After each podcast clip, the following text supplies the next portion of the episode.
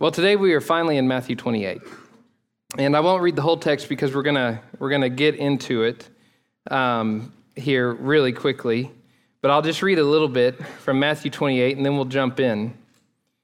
Now, after the Sabbath, toward the dawn of the first day of the week, Mary Magdalene and the other Mary went to see the tomb. And behold, there was a great earthquake. For an angel of the Lord descended upon uh, descended from heaven and came and rolled back the stone and sat on it. His appearance was like lightning, and his clothing white as snow. And for fear of him, the guards trembled and became like dead men. But the angel said to the women, Do not be afraid, for I know that you seek Jesus who was crucified. He is not here, for he has risen, as he said. Come, see the place where he lay. Then go quickly and tell his disciples that he is risen from the dead, and behold, he is going before you to Galilee. There you will see him. See, I have told you. So they departed quickly from the tomb with fear and great joy and ran to tell his disciples. And behold, Jesus met them and said, Greetings. And they came up and took hold of his feet and worshiped him. Then Jesus said to them, Do not be afraid. Go and tell my brothers to go to Galilee, and there they will see me. Let's pray.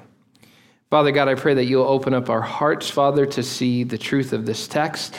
God, I pray that you will help us, Father, uh, to internalize it, God, not just to keep it as the historical story that it is, but Lord, to actually see how Jesus' resurrection has made a way for our own resurrection. So, God, I pray that as we uh, dive in today, people will be given hope, people will be given peace and joy in knowing that Jesus is the risen King. We pray this in your Son's name. Amen.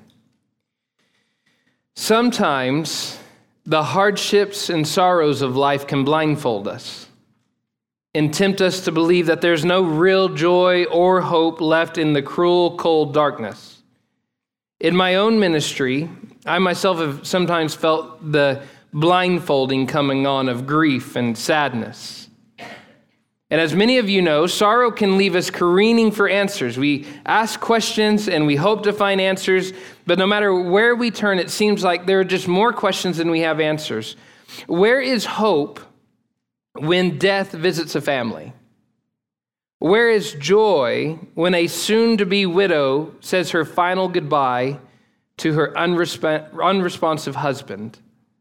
Where is peace when the grass begins to grow on the grave? Or when the tomb starts to crack with age? Where can rest and satisfaction be found as we watch the world split in half and tear apart?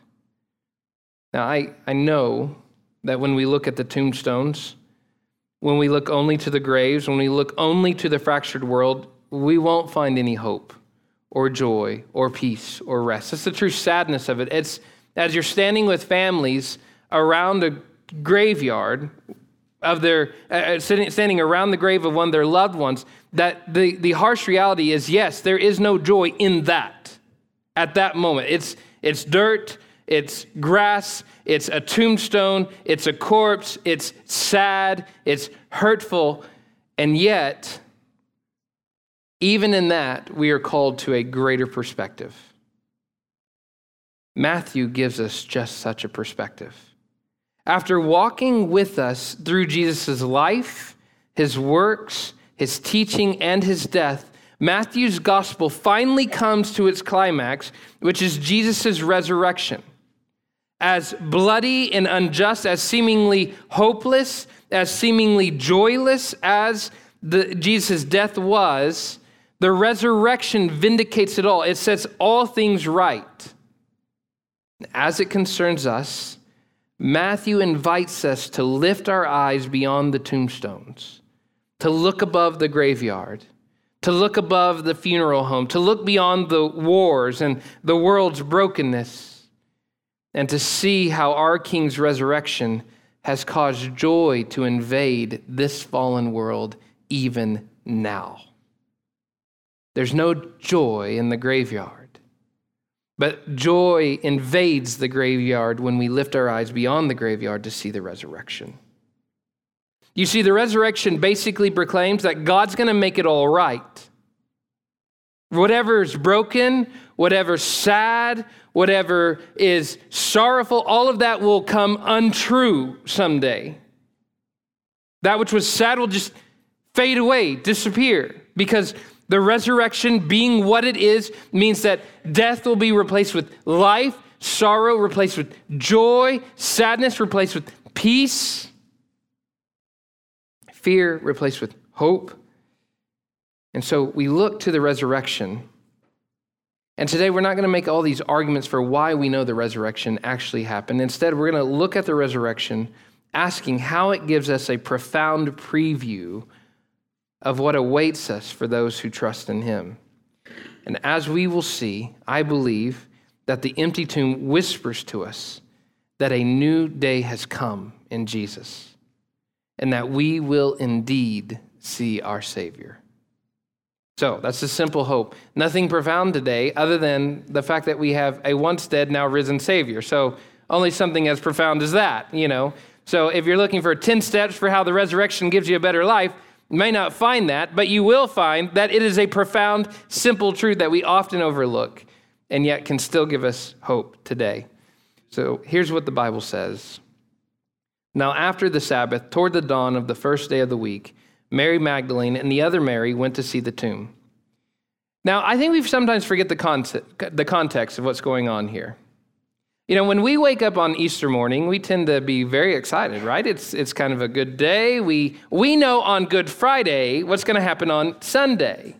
We know on Good Friday that Sunday is the day that we're supposed to have joy. In fact, on Sunday morning in our house, we have Easter baskets ready, right? Full of chocolate and all the things that remind us of the goodness of God, which means that I have a gigantic Reese's waiting, waiting for me. It's amazing. Some of you say Reese's. The, con- the correct pronunciation in my book is Reese's, okay? So there's, there's all these evidences of God's goodness on Sunday morning. This first Sunday morning, I want you to keep in mind that's not the way it was. This first Easter morning, when the Marys come to the tomb, these are the same Marys who attended Jesus' burial when Joseph of Arimathea laid him to rest in his own tomb. They had, in all likelihood, witnessed very traumatic events. I mean, this was their friend, their Lord, their teacher, someone that they enjoyed close relationship with. They come to the tomb with unspeakable grief, not unlike the grief a person undergoes when they visit the grave of a lost loved one that they lost suddenly. I mean, this is kind of the tone, the emotional tone of the text. They're not coming with anticipation. It's not as if they are coming expecting to find the tomb empty. They come expecting to find a dead Jesus still. They have no reason in their minds to hope for anything different. They had hoped Jesus was the one who would restore Israel. Mary Magdalene had personally experienced his redemptive power. Luke 8 tells us that this is the same Mary of Magdala from whom seven demons had been cast out, which means that she has seen his power on a firsthand level.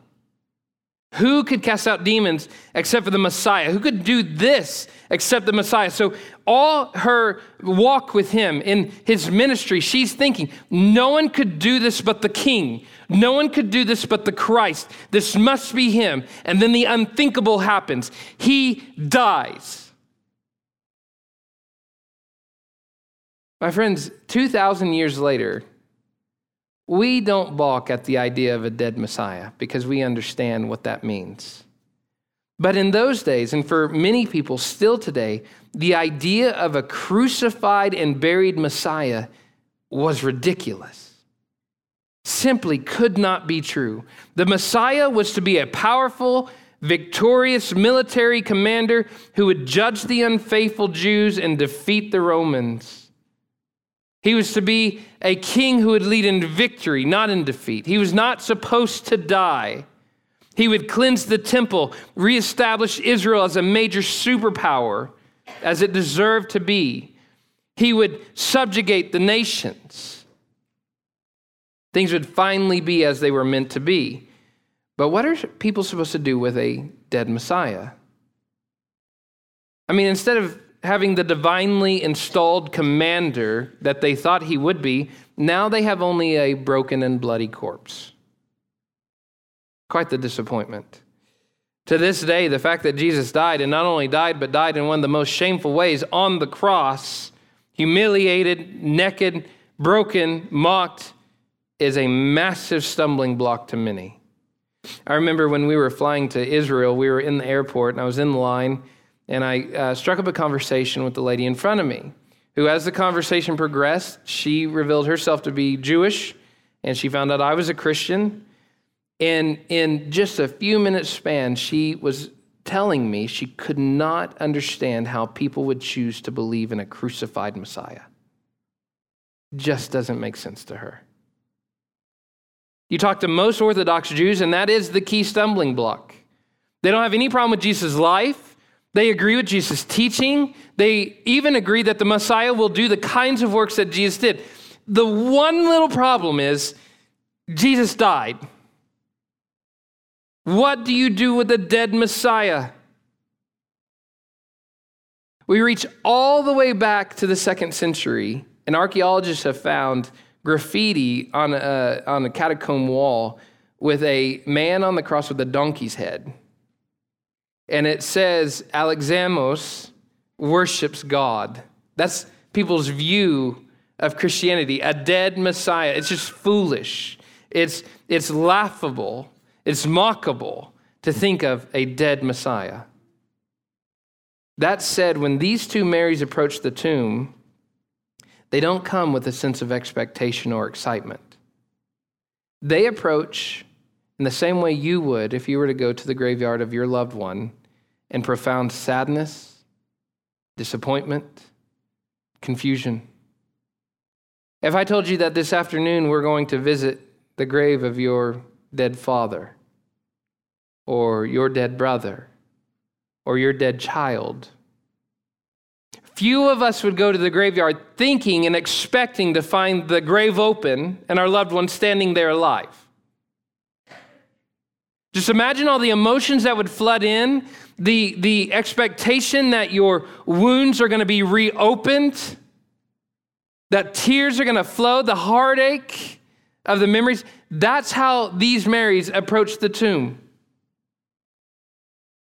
Now, let's just drive it in even a little deeper. From a theological perspective, there are only two options that remain for these Marys.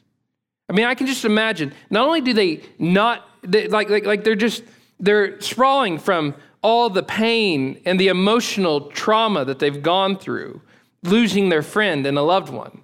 Not only that, they no longer know who they are in relation to God. Two options exist now that Jesus is dead. A, God hasn't kept his promises, his promises have failed. B, Jesus is not the Messiah. Those are the only two options with a dead Jesus at this point.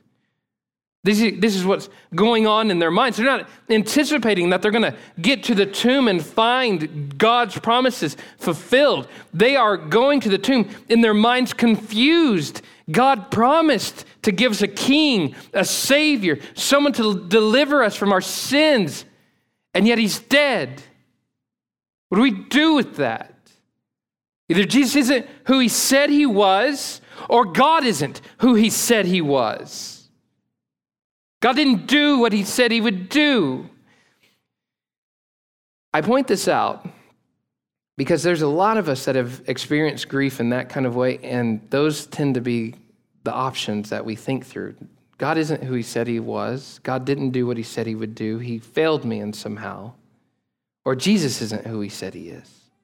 That's very normal to go through when we, when we lose loved ones, to, to have those kind of thoughts. So it's just as we as we approach this text, we we sit in the deep darkness of a dead Messiah. That's the context of this resurrection text. We don't come in verse 1 expecting, if you were reading this for the first time ever, you're not reading it expecting to find a living Savior by the end of this chapter. You're reading this delving into the deep, dark dreads of a dead Savior.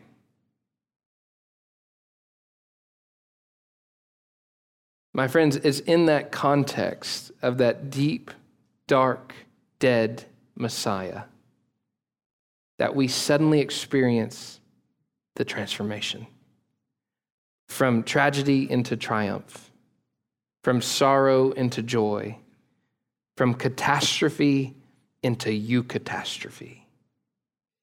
In his writings, J.R.R. Tolkien coined the phrase eucatastrophe.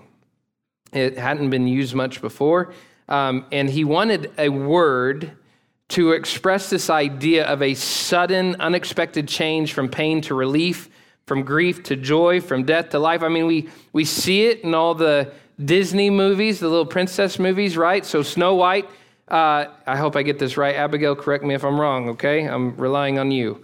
Uh, Snow White bites the apple, right? And she dies, and that's a catastrophe, right? It's a sudden, painful, tragic reality. But then what happens? In comes the prince.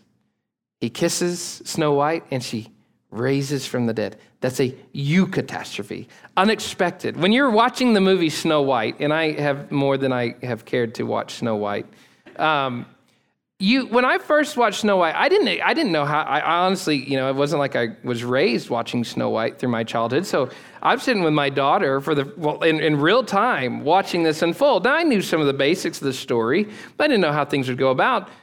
Well, when the prince starts riding up, I think he rides. Does he ride on a horse, Abigail? Either rides or walks. She says he rides. So he rides up, and suddenly you're thinking, where did he come from? That's the eucatastrophe. It's a sudden, unexpected breaking in of a deliverance or salvation. Some of you have undergone catastrophe, just like that. Life has changed. The one you were making plans around your future with is dead. You retire and you're looking forward to finally traveling with your spouse, but then, boom, in comes the nasty diagnosis that you have heart problems and maybe two years. Those are all catastrophes. But, praise God, we also have eucatastrophes. Tolkien described it as imagine if your arm popped out of joint and it hurts and you can't move it and then suddenly snaps back into place and your arm functions again. That's how the resurrection works. When we come to the tomb on that first Sunday morning, something's out of place. A dead Messiah. Really? Uh, the one we thought we would be that he would be king and he would fix it all. But then suddenly snaps back into place. Tolkien said that the resurrection was the greatest eucatastrophe in existence.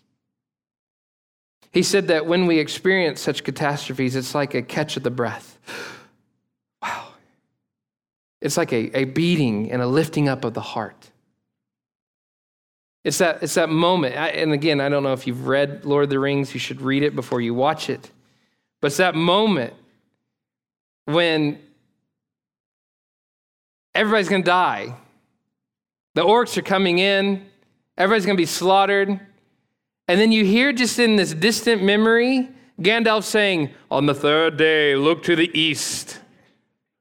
And next thing you know, Aragorn's looking to the east, and boom, there's Gandalf with a massive army. And suddenly, this seeming catastrophe turns into a great and glorious victory. My friends, that is the whole Christian life for us.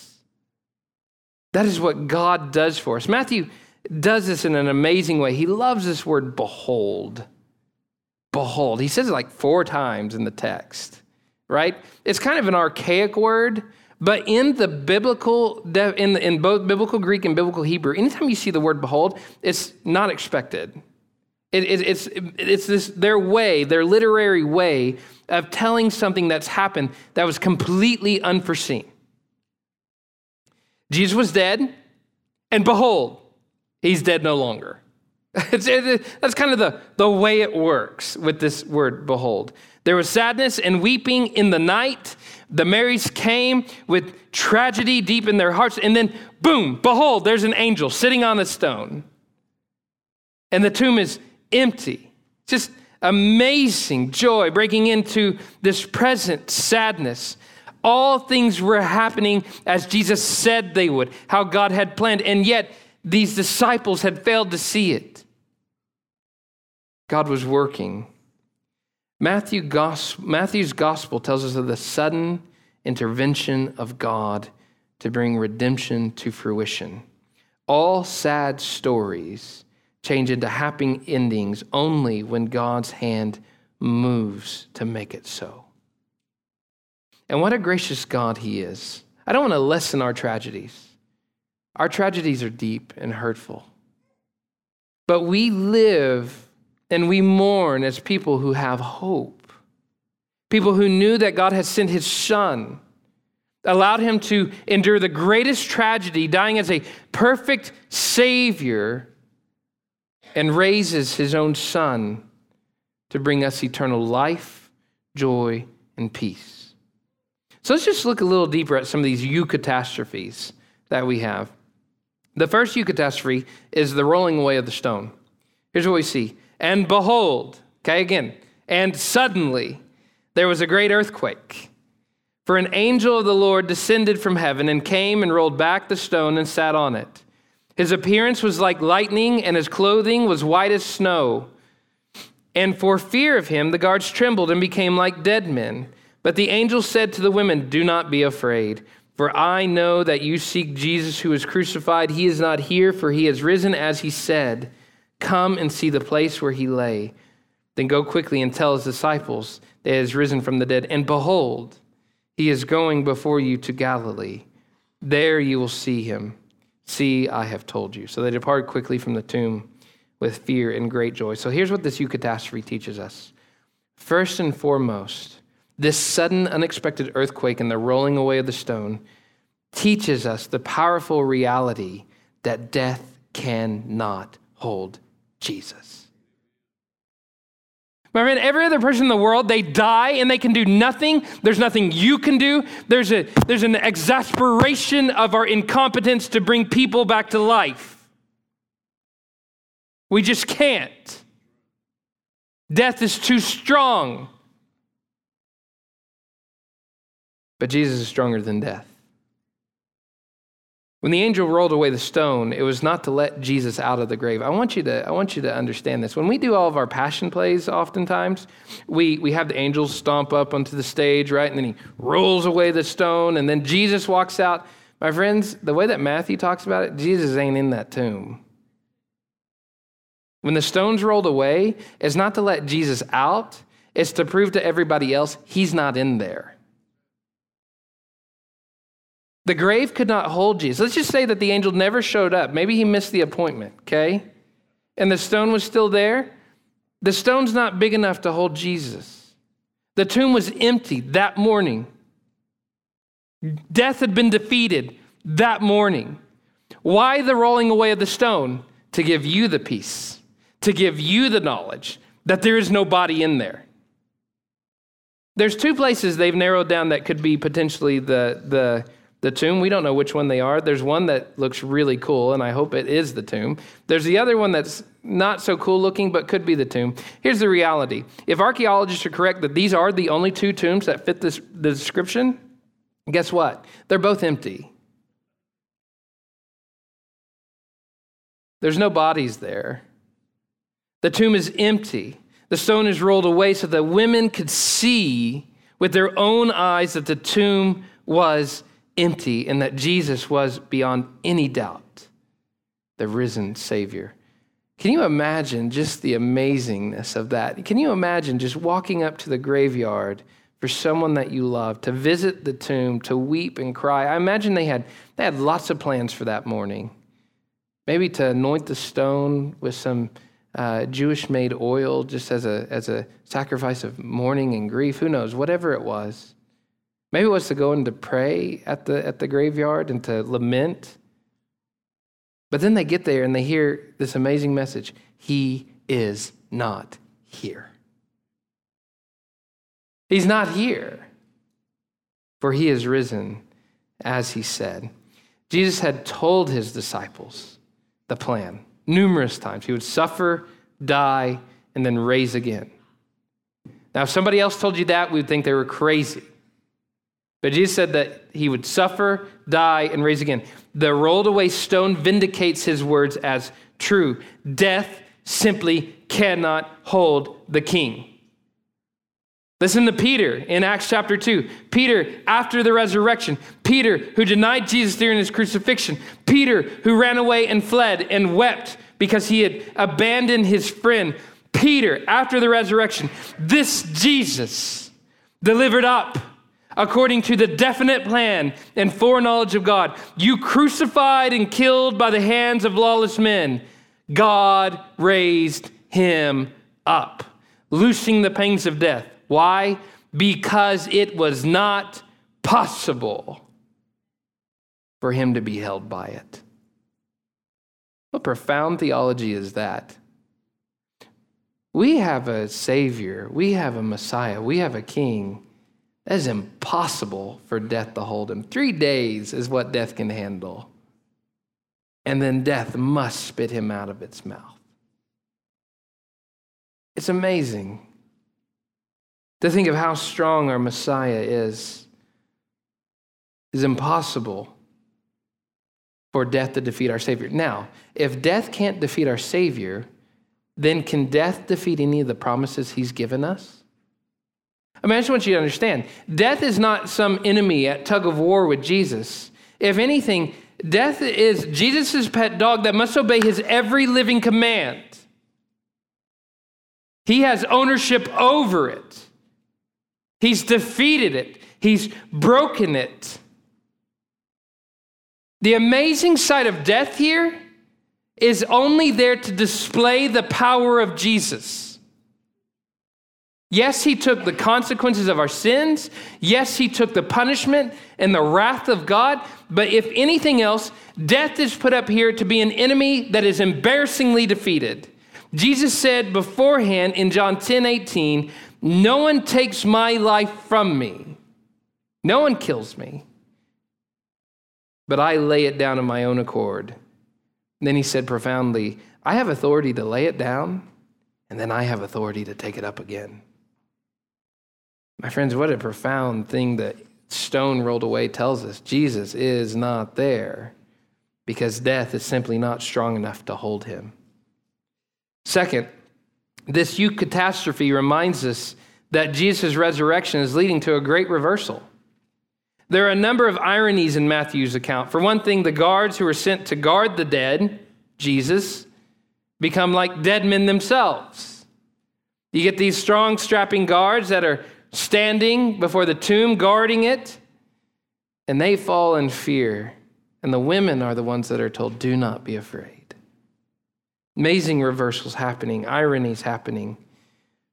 For Matthew, to record that women were the first ones to see the empty tomb attests, I think, to the non fictional nature of Matthew's writing. You see, back in those days, ladies, don't throw any shoes at me because it is not, I wasn't around, I wasn't there. But in those days, in that culture, uh, you didn't believe the testimony of women. So if a woman saw a crime and they were the only ones to see it, it didn't hold up in court. Throw a stone at Pilate, not at me. Um, but that's just the reality. Matthew, however, doesn't balk. He writes that it was women who found the tomb first.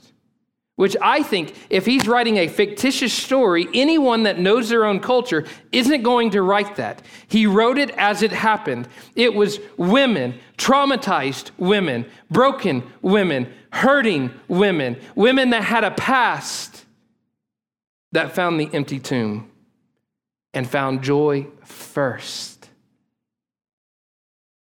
Who were the first people to taste and see the goodness of resurrection? It wasn't the hypocritical Pharisees. these elite, you know, religious, got it together people. It wasn't even Peter who got a taste of the joy first. It was a formerly demon possessed prostitute who got the first taste of resurrection joy. I mean, at the tomb, we see what Jesus said the first will be last and the last will be first. Mary Magdalene deserves to be last, and yet she's the first to taste resurrection joy. Great reversals coming. And with it, death, sorrow, loss, catastrophe will turn backwards and give way to life, joy, and resurrection. The crucified one is now the risen one. Death has been defeated. The mocking taunts have been silenced. The cold stone rolled away, and sorrow has been overcome. Now, if that was all that there was, that'd be more than enough reason to worship Jesus as the king. But Matthew decides to write a little bit more. He doesn't just want you to know that there was an angel sitting on a tomb and that there was an empty tomb, okay?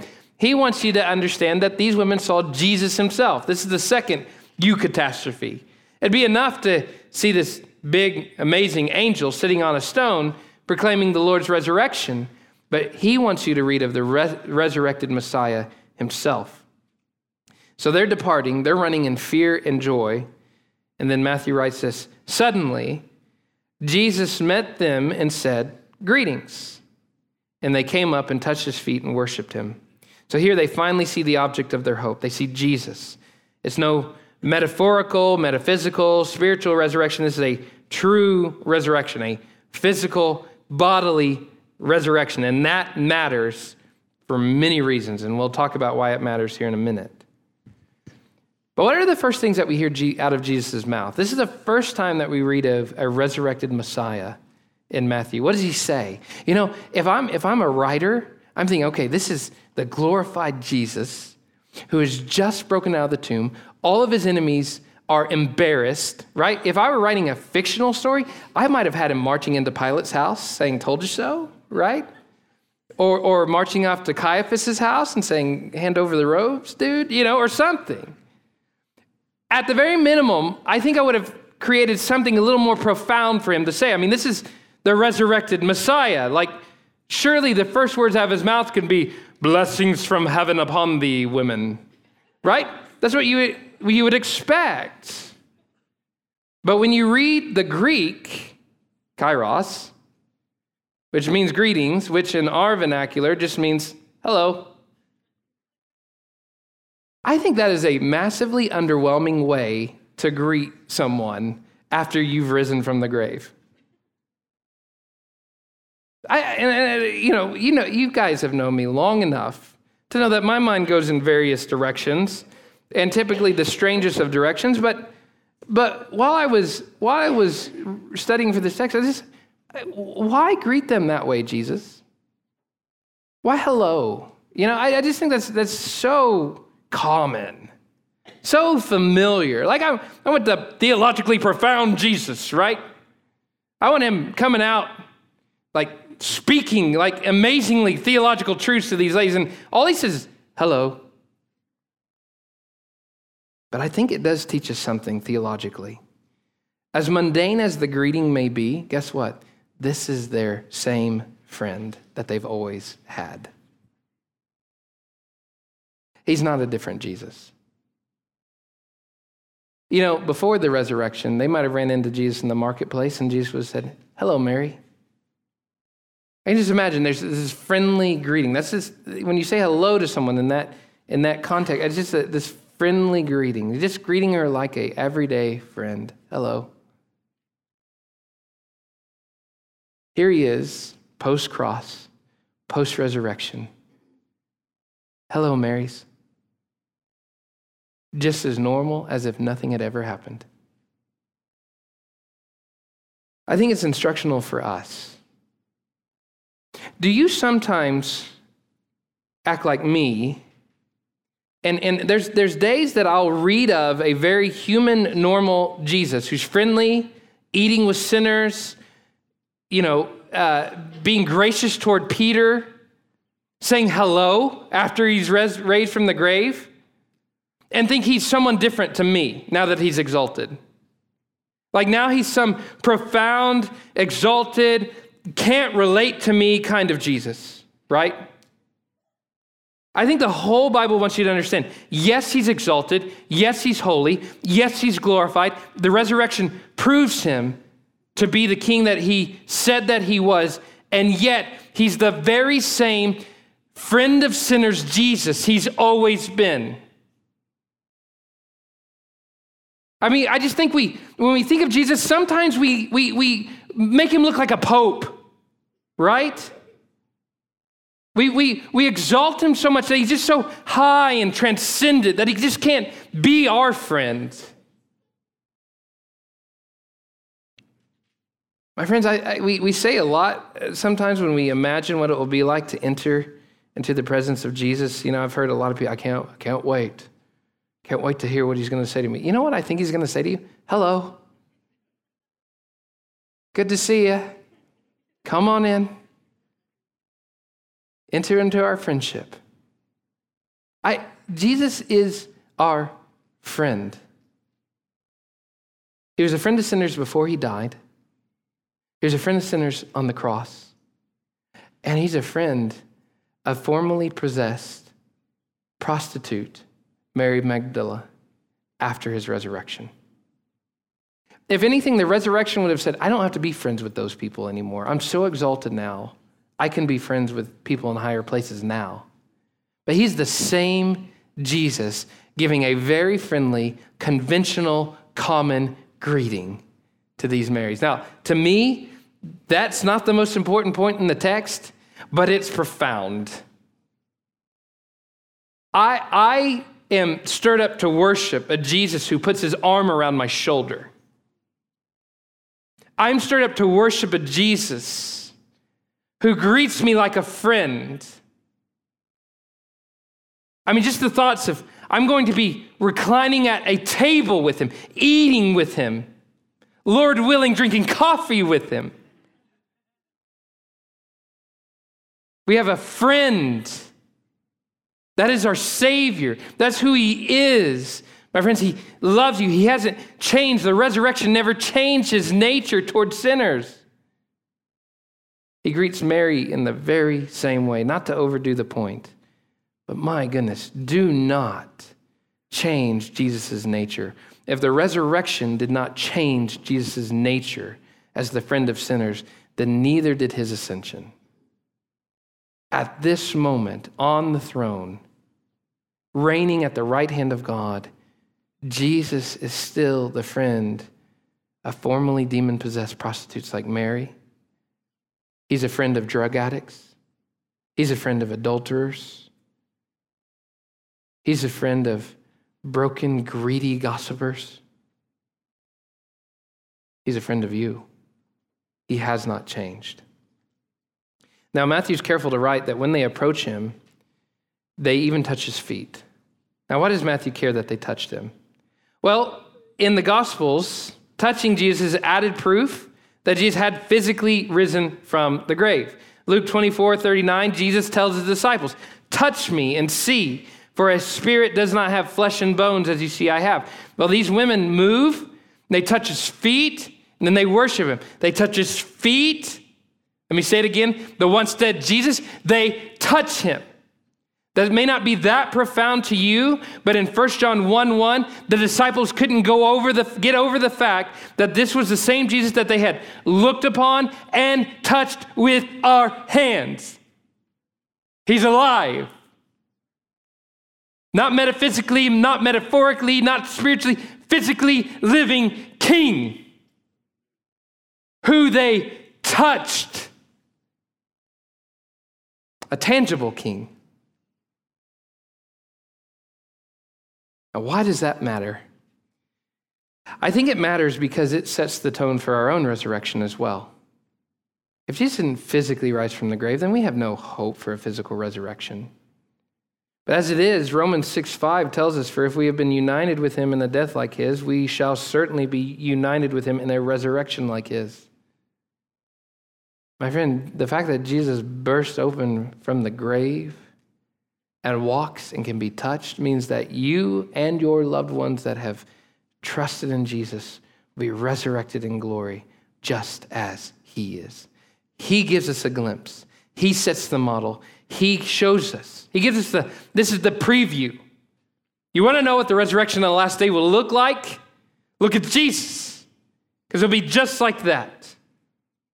He sets the tone for our hope. But then they worship him. Why? Well, this is the risen, resurrected Jesus. Why not? It makes sense that he deserves to be worshiped. Jesus then repeats the angel's words and says, Do not be afraid. Go and tell my brothers to go to Galilee, where they will see me. Now, we're going to deal next week with Galilee because that's where the Great Commission's given. We're going to talk about why Galilee is important because back then Galilee was not that important. So, why go to Galilee and see the disciples? Why not appear on the Temple Mount, right? Why not go back to the tomb? Why not go to the place where they had the Passover supper? Why go to Galilee? We'll deal with all that next week. But I do want you to think of the beautiful news. He tells these Marys, tell them to go to Galilee, and there they will see me. My friends, that's amazing. Can I just tell you some good news? You will see Jesus. You will see Jesus. That's what the resurrection means for us. It's not like he's resurrected now, inaccessible. We won't see him. We won't have a relationship with him. We won't get to be with him. No, the resurrection means that we will have a real relationship in every sense of the word.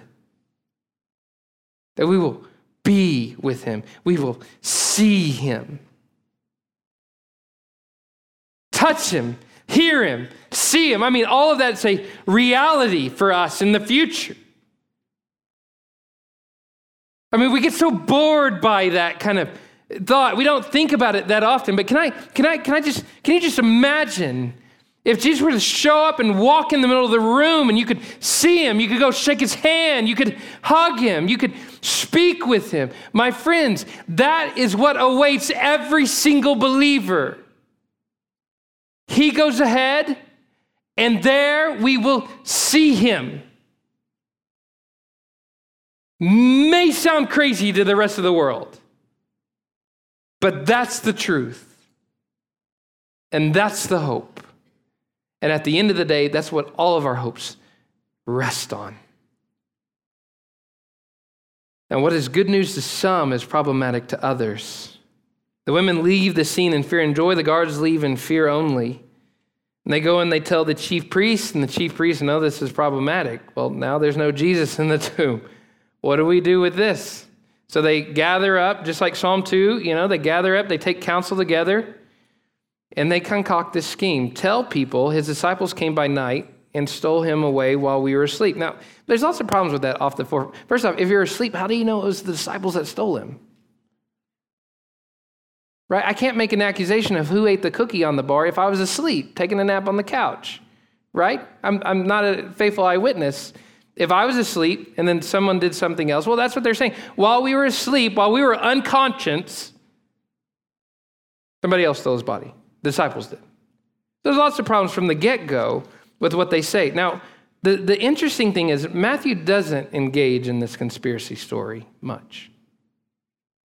He doesn't give us the 10 ways that we can now battle and combat apologetically this story. That's not his concern. The issue isn't that the world is prone to making false stories about Jesus' resurrection. The issue is, is that the world doesn't want to believe it. My friends, 2,000 years later, there have been an infinite number of stories, infinite number of conspiracy theories. The swoon theory just didn't really die on the cross, but fainted. And they buried a still alive man who just fainted. The wrong tomb theory, in other words, the women were so delusional that they came across an empty tomb and thought it was Jesus's. And then we have the mass hallucination theory that 500 people, in their deep grief, all believe the same lie. My friends, we could, we could spend every Sunday, one by one, combating each of these different conspiracy theories. guess what? Even if we could definitively disprove each one, which we have many, many, many times over, the world would create a thousand new ones in its place. It's like the, the Hydra in, in the Greek. You cut off one of its heads and 100 more come out. Here's the issue it's not that these conspiracy theories are that important, it's the fact that human, the human heart is so resilient in its unbelief. My friends, when you speak of the resurrection, when you think of the resurrection, the only hope anyone has in accepting and believing the resurrection is the eye opening, heart changing grace of God. If you believe in the resurrection today, that is hands down proof that God has broken your heart to see truth that many, many others cannot. So that's the resurrection. Let's just go briefly back to the graveyard, though, where your loved one sits. Let's go back to the tombstones and the broken, fractured world. We've said a lot about the resurrection, and that's great. A lot of us, I don't think any of us in here would say that the resurrection doesn't matter or that it's not important or anything like that. But there is this, still this issue like, what does this have to do with me today? Well, I think that the resurrection confronts both our sorrow and our affections. In his allegorical story, The Great Divorce, C.S. Lewis writes of eternity. Some mortals say of temporal suffering, no future bliss can make up for it not knowing that heaven, once obtained, will work backwards and turn even that agony into a glory. And of some sinful pleasures, they say, let me have but this, and I'll take the consequences. Little dreaming how damnation will spread back and back into their past and contaminate the pleasure of sin. Now, C.S. Lewis is writing about heaven and hell, but I think everything he says in that little passage applies to the resurrection. There, sometimes we look at our sufferings and we think no future blessing could ever fix this. You know, you, you think of a, a mom who has miscarried. To think of the resurrection, there, there, there's, there's moments where it just doesn't, there's, it doesn't feel like anything in the future could ever make that better. What could ever make the divorce feel better? What could ever make the job loss feel better? What could ever make the lost loved one feel better? What could take it away? My friends, when we see our resurrected Savior and in due course receive a resurrection of our own, every sorrow will fade. Your deep, dark, cold tragedy will not be so deep and dark, will not be deep and dark at all when the resurrection has the final word. I just think how amazing it will be when Jesus returns and we go to the graveyard. And we don't go expecting to visit, we don't go expecting to cry, we go expecting to give physical hugs, to laugh again with those that we haven't laughed with in years. Just how amazing it will be to see my little brother climbing out of a grave to come play ball with me. I mean, that's our hope. The resurrection instills us with a hope that even this deep, dark tragedy will not be deep and dark forever. Because our God is the one who opens tombs. And he started it off by opening the tomb of his own son to give us a glimpse of what still awaits us. Now, in addition to salting our sorrow with joy, the resurrection also confronts our sin. So there's an other side of that.